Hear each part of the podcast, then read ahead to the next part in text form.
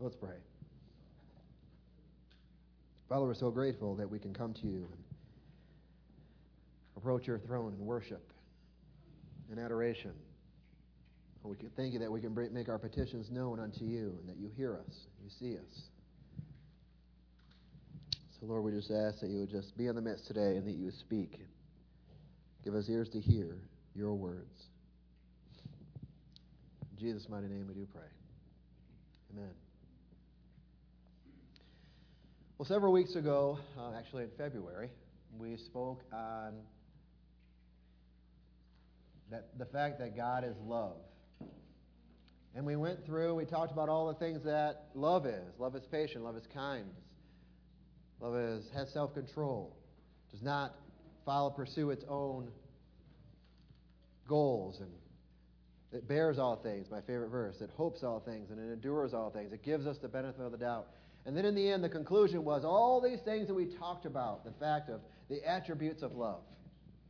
And the great thing is, through all of that, we know that God is love. So, all those things that love is, we know that we can attribute to God as well. And I'm grateful for that. And He embodies those. But this time we're going to talk about something that's a little on the other side of that. You know, you've heard of the expression there's a love hate relationship. Well, there's some things that in Scripture that the Lord despises. We're going to take a look at one specifically today. I raised my kids, and I was raised not to use the word hate. You hate something, I hate them, or whatever. But there are, it's very clear here that the Lord does despise some things. So let's take a look at the one today we choose to focus on. The, one, the main thing is that God hates idolatry. So let's find out why and what that means and why we're even subject to it. So we were created in the image of God, and we were created to worship. We're, as beings, we were created, the Lord created in us a desire and a need to worship something. Now, His desire for us and knowing our best is that we worship Him with our entire lives. A couple years ago, we talked about worship as a lifestyle. But the Lord desires us to worship Him, but unfortunately, too many times, even inside the church, we worship far too many other things. There's a guy named J.I. Packer. He's a professor of theology at, theology at Regent Universities. Some 60 years ago, he says this. I thought it was important. It is impossible to worship nothing. We as humans are worshiping creatures. If we do not worship the God who made us, we will inevitably worship someone or something else. So let's start in the book of Jeremiah, chapter 44.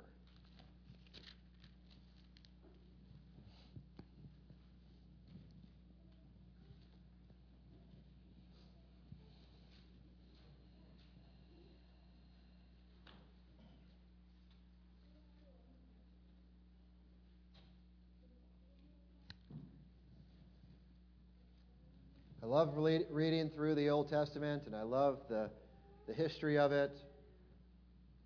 And you see here, over and over and over in these prophets, how the children of Israel have fallen into some type of sin and fallen away from the God who has delivered them. And it used to really frustrate me that, come on, how, how is it that you guys are like this? But really, I think Israel is just a picture of who we are today. I mean, how the church, even, and we as a nation, do not honor the Lord at times. So we see here in chapter 4, or excuse me, 44, verse 2 Thus says the Lord of hosts in the book of Jeremiah, the God of Israel, you have seen all the calamity that I have brought unto Jerusalem and on the cities of Judah. And behold, this day they are a desolation, and no one dwells in them. Because of their wickedness, which they have committed, to provoke me to anger, and that they went to burn incense and serve other gods whom they did not know, they nor you nor your fathers. However, I have sent you to all servants, the prophets, rising early and sending them, saying, Oh, do not do this abominable thing that I hate. The Lord hates idolatry. The Lord hates it when we raise things above Him to the place where He's supposed to have in our lives. And because of this, we see here, if you read through the stories of all this, Israel experienced some pretty severe judgment because of their idolatry. Let's look in Deuteronomy 7.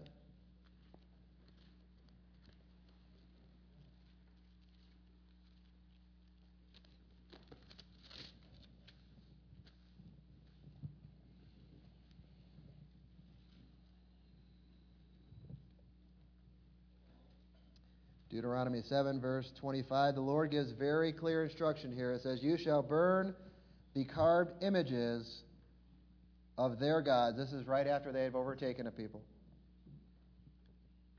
Burn them, their gods, with fire, and you shall not covet the silver or gold that is on them, nor take it for yourselves, lest you be ensnared by it, like Achan did. Remember that story? Achan stole the silver and hid it under his tent. Nor take it for yourselves, lest you be snared by it, for it is an abomination to the Lord your God. So you think about this here. They would go in. The Lord's specifying here, He's laying out what they're supposed to do as they go in and they overtake all these lands and overtake these people, these idolatrous people. So as they would go in there, there would be all these idols, many of which were made out of, of wood and they were laid in gold and silver. And you would think, well, Lord, we can take and and melt this gold and silver down. We can use this for your glory. Yeah, let's take let's take this oil that you're you're breaking open and, and pouring it over the feet of Jesus. We could we can actually take and put that and give to the poor, sell and give to the poor. This is the same exact rationale that they had when that exact moment when Jesus' feet were being anointed. Oh, we can take these idols and we can, we can use this. But the Lord was saying, I don't want any part of it. I don't need silver and gold. I can just dump it on you. If you could wake up in the morning, there could be a pile of gold sitting outside your door if I chose that was what you needed. But what it represented was here, they're taking their idols and they're trying to have the Lord bless something that is cursed. And how many times do we in our own lives today, we take something that is not of the Lord and we try to redeem it and say, Lord, I know you don't want me to do this anymore, but let's just redeem this portion of it. Will you just bless this thing because I really do like it? Let's just be real. I know that it's not pleasing in your sight, but there's this little aspect of it that is kind of okay. So, will you bless this? I'll melt it down. I'll, I'll burn all the stuff that isn't good, but the really good things, Lord, I, I'll still, watch this, I'll still hold on to. Problem. They were trying to hold on to the remnant of what those things represented. He specifically told them to burn it all, destroy it.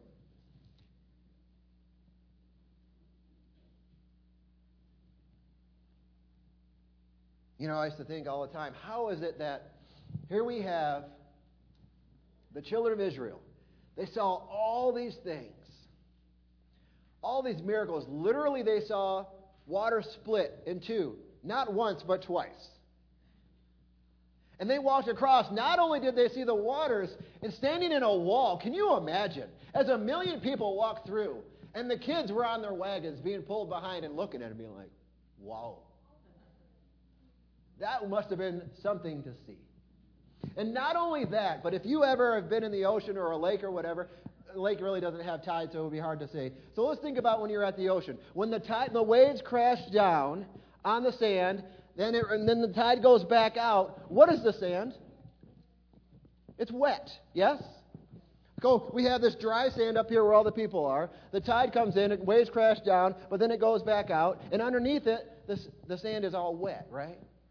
So not only did they see this wall of water, but also they walked through on dry land. And I've said so many times that I don't care, it bears repeating.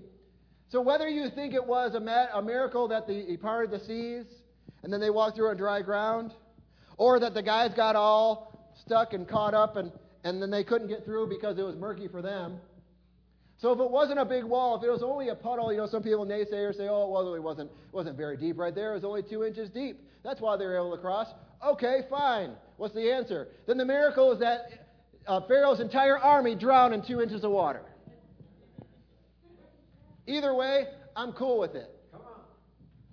Because they were delivered no matter what.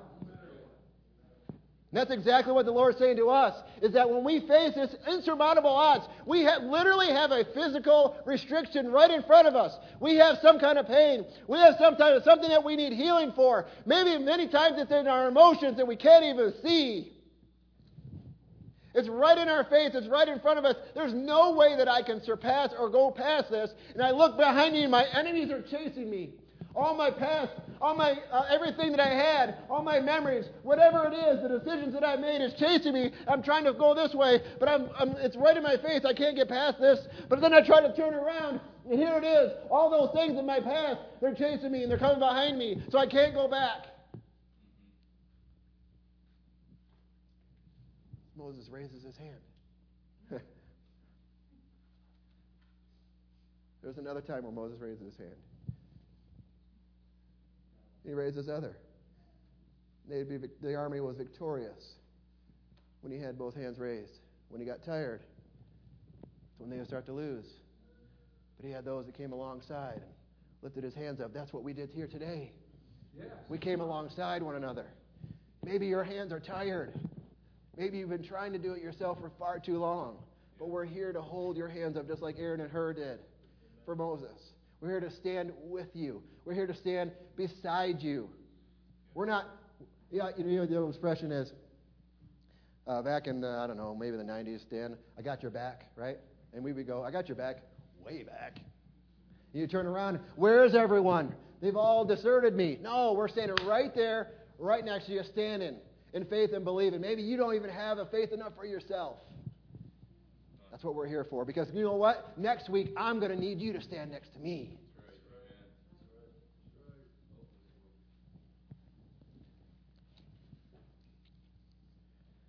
So these children of Israel, they would go in there, they would conquer these nations. Let's just say the Hittites, whatever, Amorites, doesn't really matter which one all the ites, they would go in and they would conquer and literally take the land in which they inhabited.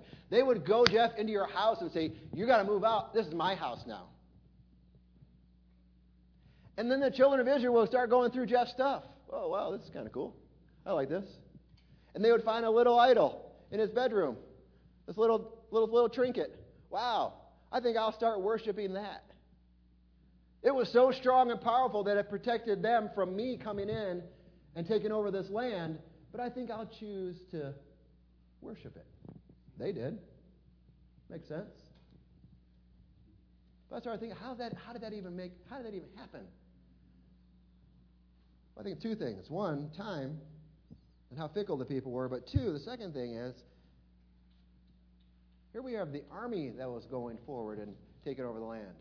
Then we have all these people coming and inhabiting it. These people that were coming, they weren't necessarily the ones that were physically there during the battle. Yes?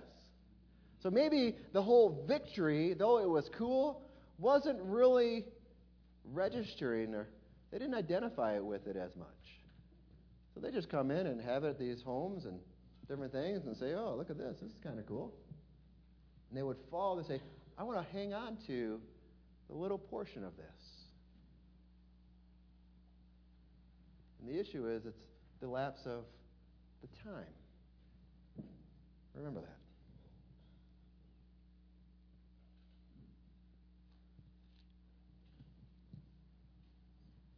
We all agree that Satan was defeated at the cross, yes? Defeated, finished. Jesus said, so we were praying with one, one person today, it is finished. He didn't say, I have more to do. P.S. I'll be back. He didn't say, I did half the work. I'm going to go lay down and take a nap, and maybe I might think about doing it later. No, he said it's finished. His work was done. What he set, was sent to do was completed to the fullest, not halfway, to the fullest of all that he had. He completed it. Let's go to Leviticus.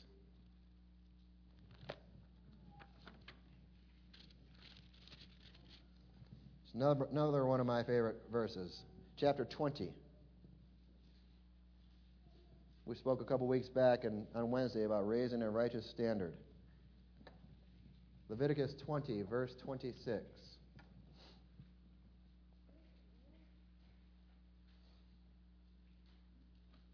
Verse 26 says, And you shall be holy unto me, for I, the Lord, am holy, and have separated you from the peoples. Why? That you should be whose?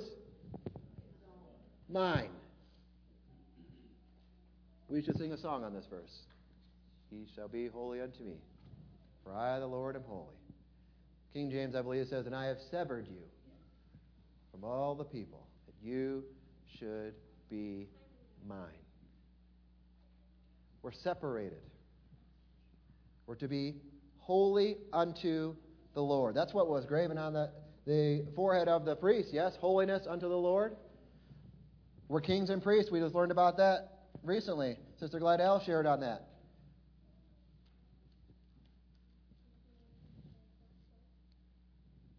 Joshua and his armies would go out and destroy these nations and take over their land.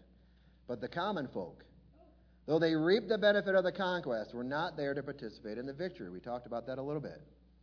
They did not participate, they were not there, they did not physically taste of the thrill of the victory, and because of that, it began to wear off. Now, you already told me that Satan was defeated at the cross. You agreed to that. There wasn't anybody here in the room that disagreed with that. And if you did, you were silent. So we have to be careful that the thrill of the victory of the cross does not wear off. And we too adopt the patterns and actions of this world.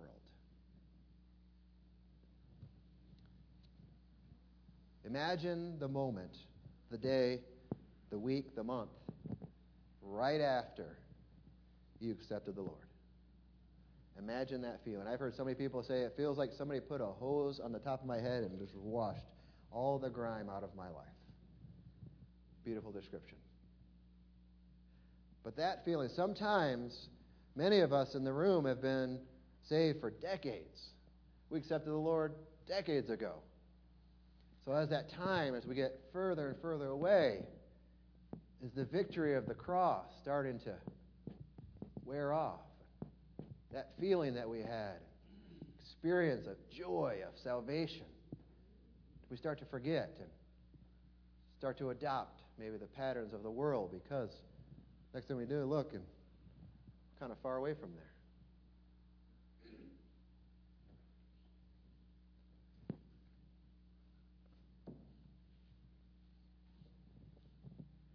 How different are we? Do we watch the same movies that a defeated, fallen world does and then ask the Lord to bless it?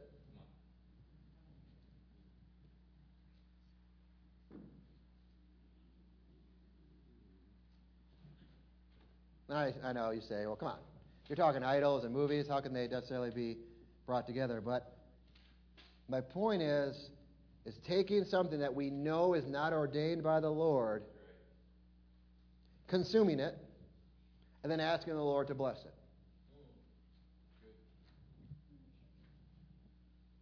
Listen to how Tim Keller, he's a pastor in New York, how he defines an idol. It is anything more than important to you than God. Anything that absorbs your heart and imagination more than God. Anything you seek to give seek to give you what only God can give. Let me do that one again. Anything you seek to give you what only God can give. It is whatever you look at and say in your heart, if I have that, then I feel I'll have meaning in my life. Then I'll know I have value. Then I'll feel significant and secure. An idol is anything so central and essential to your life that, should you lose it, your life would feel hardly worth living. Wow. That's quite a definition. You know, I use movies, and we're going to talk about some other things, but I, I use that because of a couple reasons. One, something we enjoy, and independently of themselves, they're not sinful. I, I do see movies, trust me. But our choices, we have to be careful what we're choosing to watch, what we allow in our eye gate. Spectrum, I don't know. I used to, I've had Bright House cable forever and ever. And recently, Spectrum came in, and I'm seeing commercials about them all the time, stuff like that. So I don't know if they're taking over the cable world or whatever, but it's the only option that I have. But if Spectrum, can they, in their headquarters, can they distinguish the digital downloads that you have compared to your neighbor? If they were to look at your bill, would they be able to tell the difference between what you order on demand or versus somebody else. Here's what I mean. So, in what I do, we ha- have to have people, they have to give us their bank statements to provide proof of funds and so forth. All the time, people will send us what are called transaction histories. Okay? And the difference is it has transaction history is very complete because it has every literally what it says, every transaction you've ever had, it shows your balance going up and down, blah blah blah, deposits, withdrawals. The problem is a transaction history ha- does not have your name on it at all. So I tell people all the time, just like with the cable bill, Aiden, if we were walking down the hallway, both of us, he, I have, I'm just going to pick on you again, Jeff. I have Jeff's bill in my hand, and Aiden has Jeff's neighbor, who's not born again doesn't live a redeemed life at all. Okay? I have Jeff's bill. Aiden's got his neighbors. And, they're wa- and the two guys were walking down the hall, and all of a sudden, they crash into each other, and I go to pick up the bill. Thank you. You didn't have to fall down. so I pick up the bill, and doesn't have his name on it. Would I be able to tell whose bill it is? Or are they identical? Are the things that he's ordering on demand the same as his neighbor, unredeemed, unsaved neighbor? Is there a dis- distinction as to what he's allowing into his eye gate and his ear gate to those that don't know the Lord at all? Or is it very clear when they look at the Langdon bill? And I use digital downloads. You could say, you know, if you go to Blockbuster, is there even a Blockbuster open anymore? You go to Family Video, if you go to Redbox, whatever it is, whatever movies you're going to, if somebody were to be able to track your purchases at AMC 20 or wherever, Star Theater, if they were to have a list of all those things and list of somebody else's who doesn't know the Lord, do they match up or are they completely different? Ye shall be holy unto me, for I, the Lord, am holy. And we could, we could, I mean, I'm not just picking on movies. We could look at internet history. Is your inter- does it very clearly, distinctly show a difference from your unredeemed neighbors? The things that you're searching, the sites you're visiting, is it clearly different?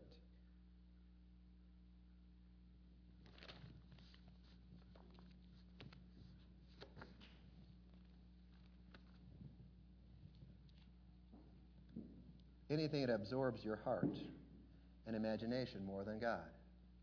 We'll sit down and watch a three and a half hour movie, any of the Lord of the Rings series or Hobbit or whatever, have no problem with it. Or we'll binge watch something on Netflix for all of a sudden you look and six hours have gone by. But if pastor speaks more than 45 minutes, we're like, what in the world? Are you done yet?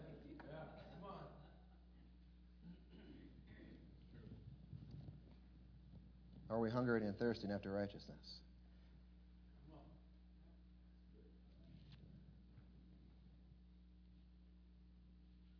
If we are not distinctly different from our pre redeemed self, or our unredeemed co workers, friends, family, then I question whether we have truly made a decision for Christ. If who you are today is not distinctly different, distinctively, excuse me, distinctively different from your BC, right? We use the expression BC before Christ. If that man, Dan, I'll pick on you, my friend, because you've been saved less than a decade. If pre Jesus, before Christ, Dan Eady, is not different than who he is today, or vice versa, that's a problem. They will know us by the fruit we bear.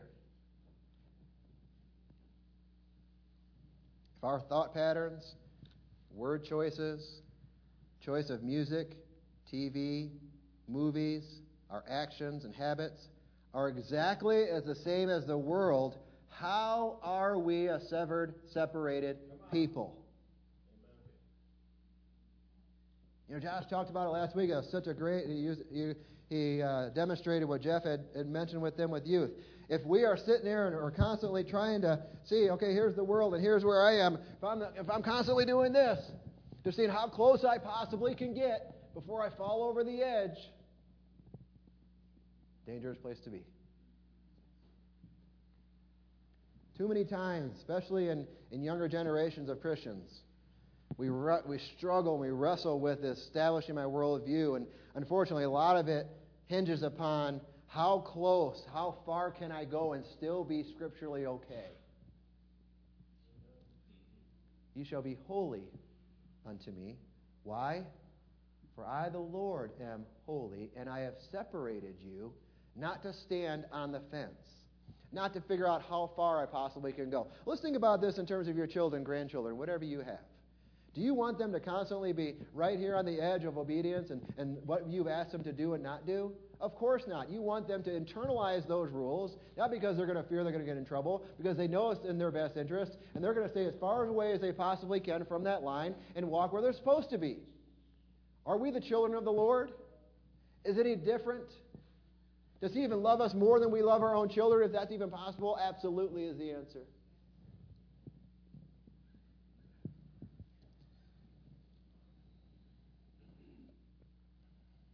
What's the problem with an idol?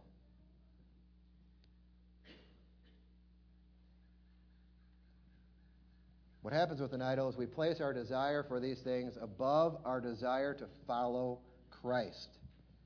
That's when we know it's an idol in our life. If whatever it is, when you wake up in your morning, there's your first your passion. When you wake up in the morning, that is when your passion is exposed. You have no inhibition when you first wake up.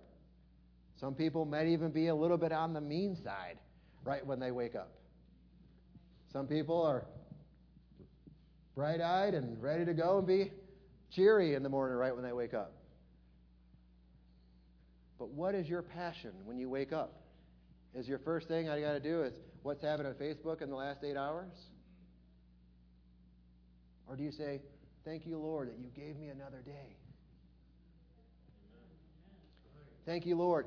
I want to seek an opportunity today to have a, an encounter, a divine encounter with somebody else. Lord, guide me today. Direct me. Help me to see with your eyes right into the heart of these people. Or do we need to check ESPN and make, see who won the basketball game because they start at 9 o'clock and nobody can stay up that late? That was supposed to be funny.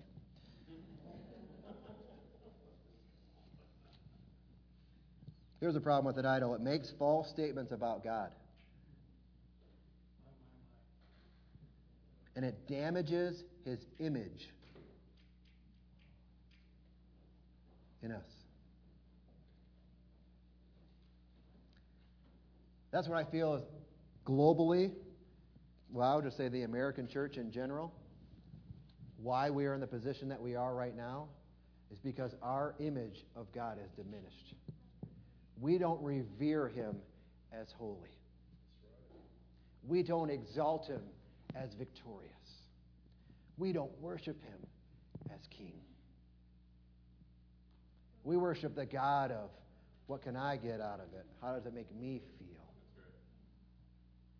And last time I checked, this whole story of salvation has nothing to do with us. Nothing. We just reap the benefits of his victory and the work that he's done. When we pursue idols, we pursue things that can never satisfy. Here's what I want you to hear all of it. But idols will never satisfy you.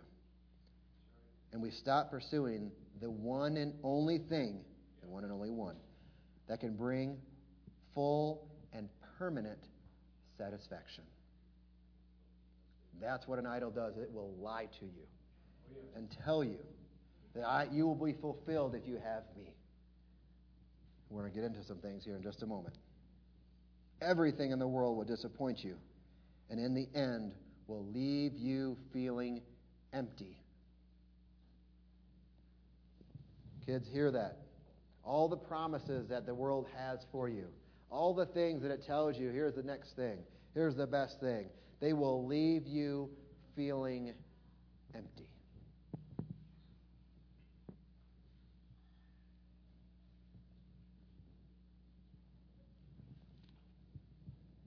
We see in Exodus 20 the first three commandments address how we're to love, honor, and give our devotion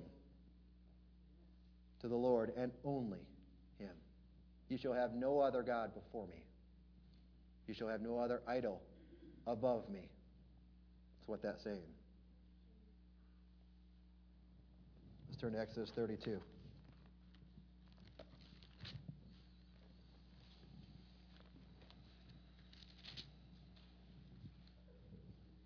We're going to be looking at this a little more closely two weeks from today. I asked the Lord, I was like, you know, Lord, with Pastor being gone, for several weeks. You're going to have to help me. And normally I have lots of weeks to prepare and have to do back to back to back to back to back here. And the Lord was good this week.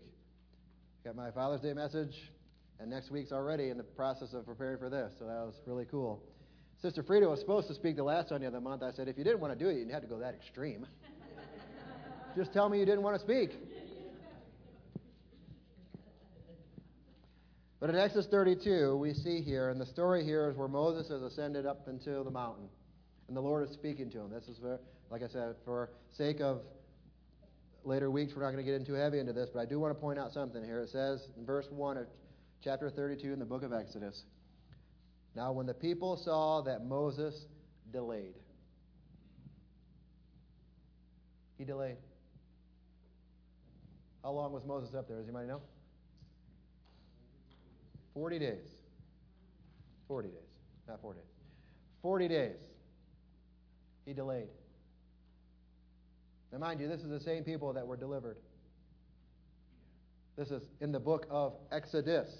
This is accounting the exodus from Egypt, taking them to the point where they can get into the promised land. That's what this whole book is about. That's why it's called that the exodus of the people, taking them out, taking them away from the world, drawing them out of sin. And all that Egypt represented bondage, their exodus. Moses delayed 40 days he was gone. Now, I'm never going to tell you that you have to be in church every week. Things come up. Go on vacation, family's in town, whatever. People are sick, kids are this. However, I do know that when there is a delay of your attendance, and most importantly, in your devotion, personal devotion. These types of things can happen. So, what happened after he delayed? They decided, hey, Aaron, hey, Aaron, would you make something for us so we can worship? We need something to worship. Why? Because we are created to be worshipers. So, Moses is gone, and he's the one that communicates with God. We can't possibly do that. So, we need something to worship. Now, Aaron's response I'm a little disappointed in, but we're going to get to that. But here they were, they were craving something to worship. And church attendance is not the key to everything. But I'm sure I tell you what, it is helpful. Being in church doesn't make you, just as much as being in church doesn't make you a Christian as being in a garage doesn't make you a car. So if I go stand in my garage for two hours every Sunday, stand there, sit down, whatever I'm going to do, I'm never going to turn into a car. So my point is not saying, oh, you have to be in church because that's just the only thing you need. But it does encourage one another when we hear the word. It does come, does something when we come together and we worship as one body. We're encouraged. We hear from the Lord what the Lord is speaking through pastor and the others that stand behind this pulpit. So I encourage you to take advantage of the opportunities, not only on Sunday, but also on Wednesday. We've really had some awesome discussions lately, and I appreciate he's not here today, but um, Anthony was able to take it over last week, and, and he covered it because I had a, a work meeting that I had to attend, and then I'm actually going to be out of town on a work trip this week. He's going to take it again. He, he said, I thoroughly enjoyed that. When I asked him to do it, he said it would be an honor. We want you to be able to come together with us so that we can share of his goodness. We can share one another. We can bring. If, Sister Carol would have not have been here, I would have not known that she was going to have surgery this Thursday. So my point is, there's there's value in us coming together. There's value. So Moses delayed. So these fickle people decided they wanted something to worship. But how much, how many times do we do that? We come and you've seen those memes about Monday, Tuesday, Wednesday, Thursday, Friday, right? If you don't know what that is, just, just go with it. Sunday, we're all energized and charged. Yes, that was an awesome worship, awesome worship service. Pastor's word was right on point. It spoke directly to my heart. Then Monday, still feeling good. Thank you, Lord, for our great service yesterday. But it is Monday morning. Gotta go back to work, back to reality, back to these things. Tuesday. Thank you, Lord, for the good service on Tuesday or on Sunday. The kids drive me crazy, and my wife, and my husband, my my mom, my dad, my this, my that. The grandkids drive me nuts. Wednesday. Thank you, Lord. Did I go to church on Sunday? What did Pastor speak on again? I don't really remember. Thursday. Whew. It's been a long week. I don't know. I don't know. I didn't go to Wednesday night service to get re energized. And Friday. Ugh. Now I'm starting to look around and see something else. Because I haven't spent any time in my daily reading and thought I'd rely solely on what Pastor's doing and saying. And by Saturday, I'm in full worship to something else.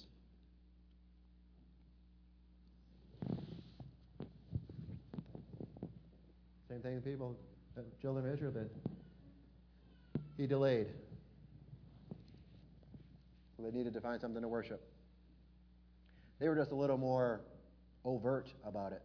They literally said, Aaron, give us something to worship. We probably would not admit that out loud. We have a little more self control than that. We're a little more, more uh, covert in our idol worship. But our choices as we go through the week begin to slide further away from the cross. Let's look at some modern day idols. I'm going to try to channel my best version of my inner carrot top. Come on, Dan. I thought you might like that one. You're the only one that get that reference. All right. What are some things that uh, I can worship and today? Because we know we don't get trinkets and we don't have necessarily uh, little Buddha statues, but here's one thing I can worship. Oh yeah, looking good. Got a bloodshot eye because I took a rock to the eye yesterday when I was weed whacking. Didn't have on my safety goggles. But boy, I am sure going to, never going to say I worship this, but you know what? All of my attention, all everything I do is really to serve this guy.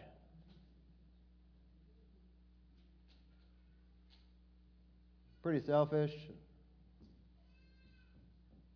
self seeking, self serving, in all my decisions. It really, I'm not going to do it unless I get something good out of it. So uh, don't even really bother asking me to do something for you because if it doesn't benefit me or if I don't look good, forget it. Not happening. Idol of self. Speaking of self, uh, tell you what, I'm pretty educated. My accomplishments in life, I got a good job and you know, I make a lot of money, and you should really be impressed by that. And I know I am. I'm impressed by myself. So, uh, um, you know, I'm going to talk about it a lot, and I'm going to focus on it a lot. And I'm going to be so driven to make sure that I accomplish the next feat. Because my career is everything I have. Because when I am successful,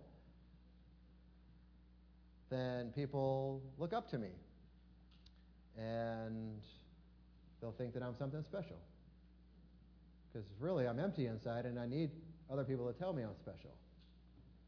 So I'm going to hide behind my degrees and my accomplishments and my title, because this is what I feel like defines me more than anything. Hmm. Speaking of my accomplishments, have you seen how big my house is? I am the envy of the neighborhood. I have the biggest house in the neighborhood.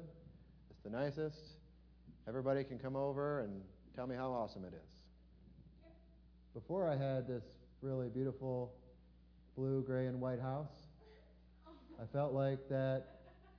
Can you tell who, who designed this one?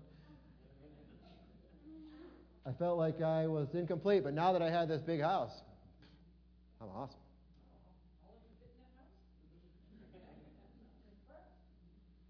And I worked and worked and worked until I got this house. Now that I got it, I kind of drive around in other neighborhoods to see if I can find a bigger one. Come on. Come on, you're not satisfied, remember? Hmm. What else I got in here? My idol, idol worship. Oh, look at my car. Sweet. See, not too many people will see my house, so I'm going to make sure that I drive a really nice car because that's when they're going to see me. If I'm driving down the road, people will turn their heads and look, or when I pull up somewhere where I'm seeing a bunch of people, make sure that I have the sweet ride so that everybody notices and they think, and I give off the person, personification that, oh, that guy's got it all together. That guy makes a lot of money. That guy, you got it. I've arrived. Literally, as I pulled up. So I'm going to work, I'm going to focus. I'm going to say, all my attention is working toward the purchase of this so that others will feel like I have arrived. Now, let me preface before I keep going on all these things. None of these things in and of themselves are a problem. Having a nice home and driving a nice car, having degrees, accomplishments, titles, whatever. That's not. But is your focus Is this taken away? Let's read this definition again. Does it take anything that is more important to you than God? Anything that absorbs your heart and imagination more than God? Anything you seek to give you what only God can give? Is having this car going to make you feel more complete? You think it does, but as soon as you get it and you drive it for six months, you're going to realize it's just got four wheels and a steering wheel.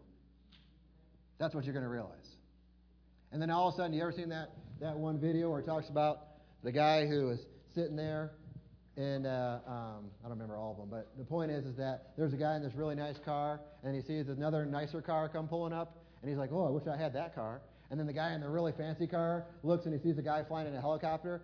I wish I had a helicopter. Anyways, it works its way backwards to a guy who ultimately is in a wheelchair. And here these people are talking about how they want a nicer and nicer and nicer, and he was envious of the guy who was walking down the street. So the point is, no matter how much you achieve and how much you amass to yourself, this will never satisfy. Only the Lord can.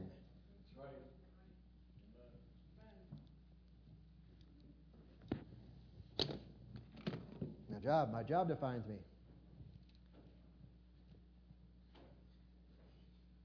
Everything I do, all my focus, all my attention is anytime I sit idle, the first thing I do, it goes to my work and the things that I have to do and the things I need to accomplish. Because, and the guys do this all the time. I don't know if girls do, but guys do this all the time. And I, I really try to avoid it. So if you're ever in a social situation where you don't know what people do for a living, that's one of the things that guys will do in their conversation. So, what do you do for a living, right? It's kind of like a thing to talk about, but in the same token, the underlying thing is it's a measure up It's a measure up. What do you do? I, I mean, real talk, just being transparent.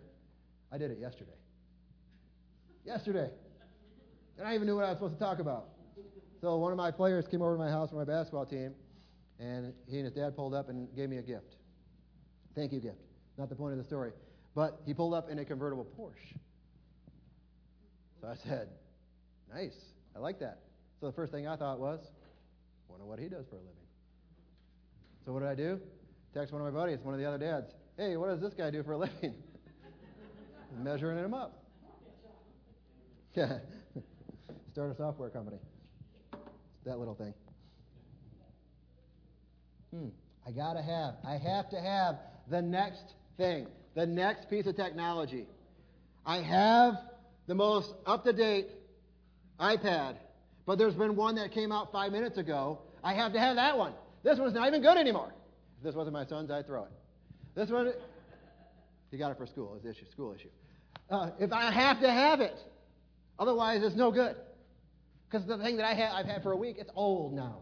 I have to have the next, the next, the next.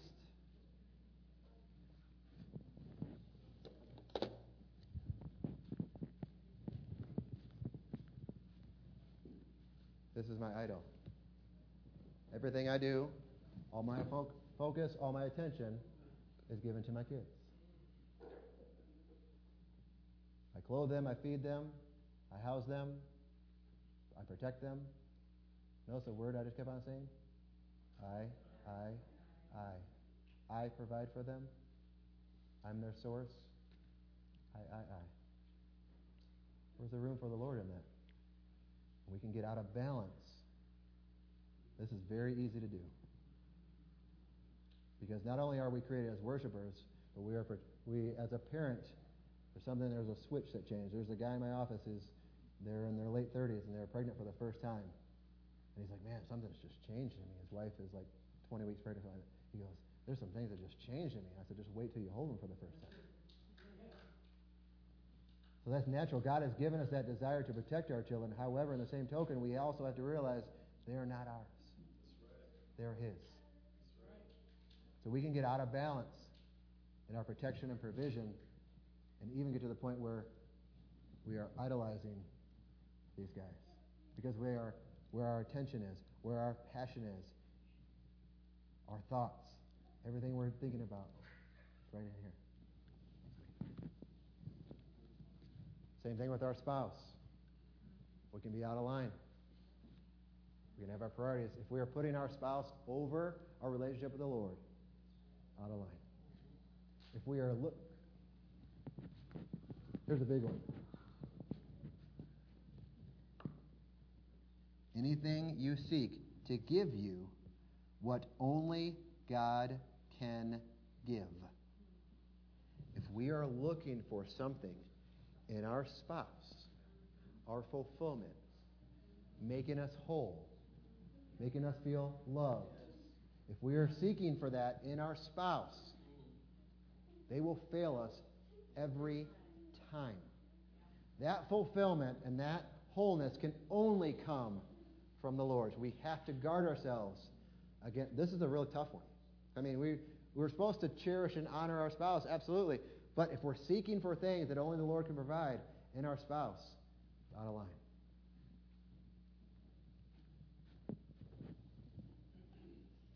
Oh, my parents. My parents are really good people. I really idolize them. I look up to them. We can be out of line. My pastor. My pastor, I, I really revere him. I look to him for all of my strength. I look for him for everything that I know about Scripture. I look to him. That's a problem. It's a fine line between honoring the man of God and crossing a line and placing him above the Lord. We have to guard against that. Be careful.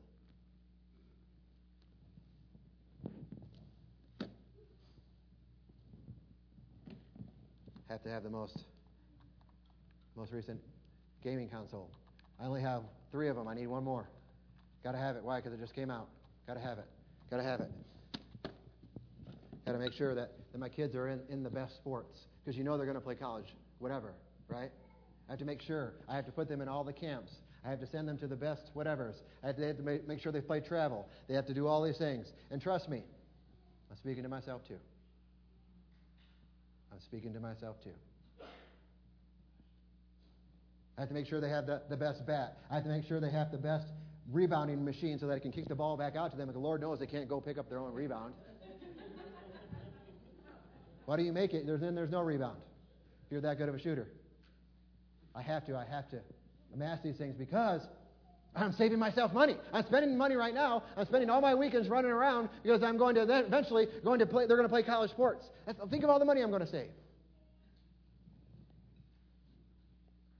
There's a lady I was talking to a few weeks back. I think, it, forgive me if I told this story, but it bears repeating. Her son went to got a full ride scholarship to Central Michigan this past fall, baseball scholarship. He's played baseball since he was four years old year round, specialized at like the age of 11. Specialized means you don't play anything else but that. Baseball, baseball, baseball. Summer league. Went in the winter. He was in the in the uh, domes, hitting and going into different things, all these different things. Got to Central, played fall ball. Okay, it's not even the real season. In college, baseball, just like in the Tigers, most people know that, it's in the spring and summer, right? Played fall ball at Central, came home at Christmas and said, Mom, I'm dropping out of school. I hate baseball.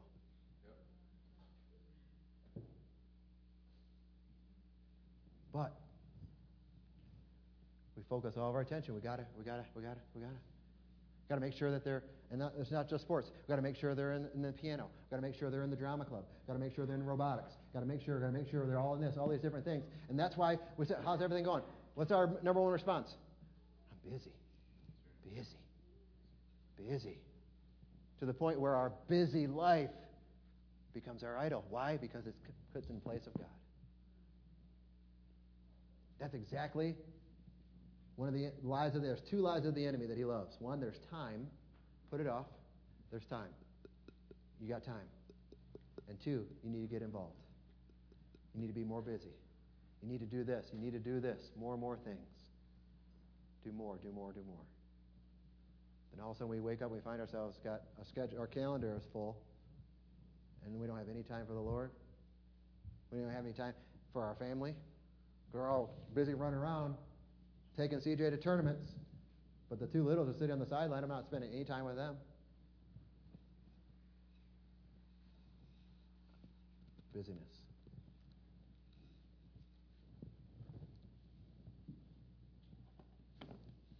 Got to have the next watch. Got to have the next one because I, I only have three watches, so I got to have another one. Oh, here's an easy one. Oh, I got to have more money. Got to have more money. I don't have enough. If I only had more money, I could give to the ministry. Lord, bless me. I'll give to the ministry. You aren't giving to the ministry now. So why would you give when you had more? You want to know? Money will do two things. It'll expose your character, and it'll expose your motivation. So if you don't have a lot, you might want to look at those two things. Because maybe the Lord can't trust you with some. Just saying. Maybe. Maybe not. Maybe He's wanting us to trust Him. But I swear, if I, if I won the lottery, I would, I would buy everybody a house in the church. Lord, just give me the lottery. I'll do it. I know I will. Oh, I got to make sure that my kids, oh, this isn't about me. My kids have the best of the, this. They have the best pants. They have the best shoes. They have the best, whatever, outfits. Because if you look into my heart of hearts, if they look good, that makes me look good. That makes me look, I got a lot. And I'm providing for them. So, once again, it's about me. Oh, man, this isn't even. Our 15 year old son said to us just yesterday, You guys care about more how I look than I do. Ouch.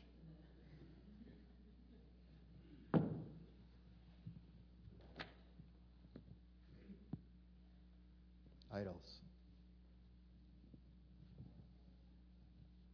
In closing, I want to read this definition one more time because it bears repeating.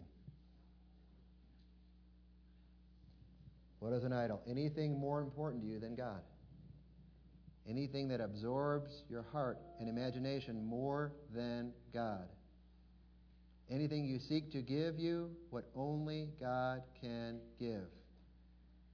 It is whatever you look at and say, in your heart of hearts, if I have that, then I feel my life has meaning. And then I'll know I have value. Whoa. You hear these words? We're, we're placing our meaning and our value in these things that are going to burn up.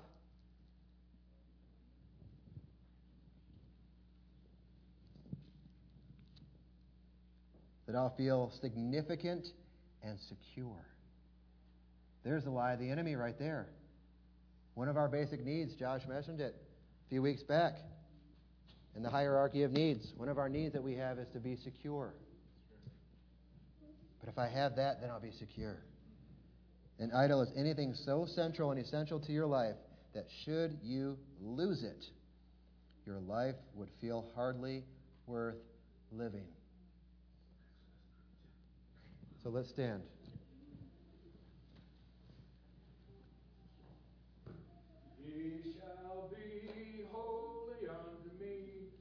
I, the Lord, am holy.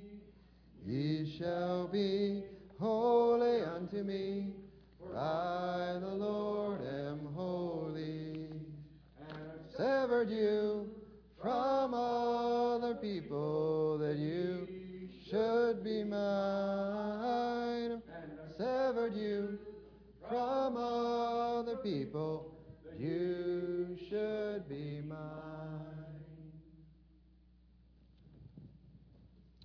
I want you to consider.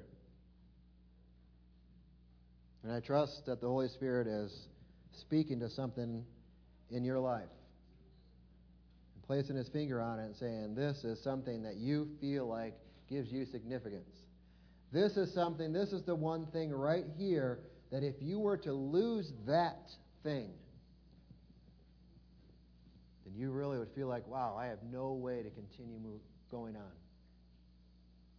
And if that one essential thing isn't Jesus Christ, Lord, forgive us. So, Father, we just ask in the, in the mighty name of Jesus Christ, Lord, that you would, by your Holy Spirit, convict our hearts. And, Lord, just even throughout the week, Lord, that you would just deal with us, that you would show us things that are not of you, things that we maybe unknowingly, unwittingly, we didn't, it was unintentional that we have placed above you just in the busyness of life. So, Lord, forgive us for doing that. Lord, we ask that you would just point those things out and that we would see that our fulfillment, our significance, our security is only in you. We're grateful for this reminder today. Yes, so grateful. We're grateful for your love. We thank you that you love us enough to point these things out to us. Lord, you haven't left us alone. Lord, you see us where we are. Know that we need to hear these things. We thank you for all these things in the Jesus, in the mighty name of Jesus that we pray. Amen.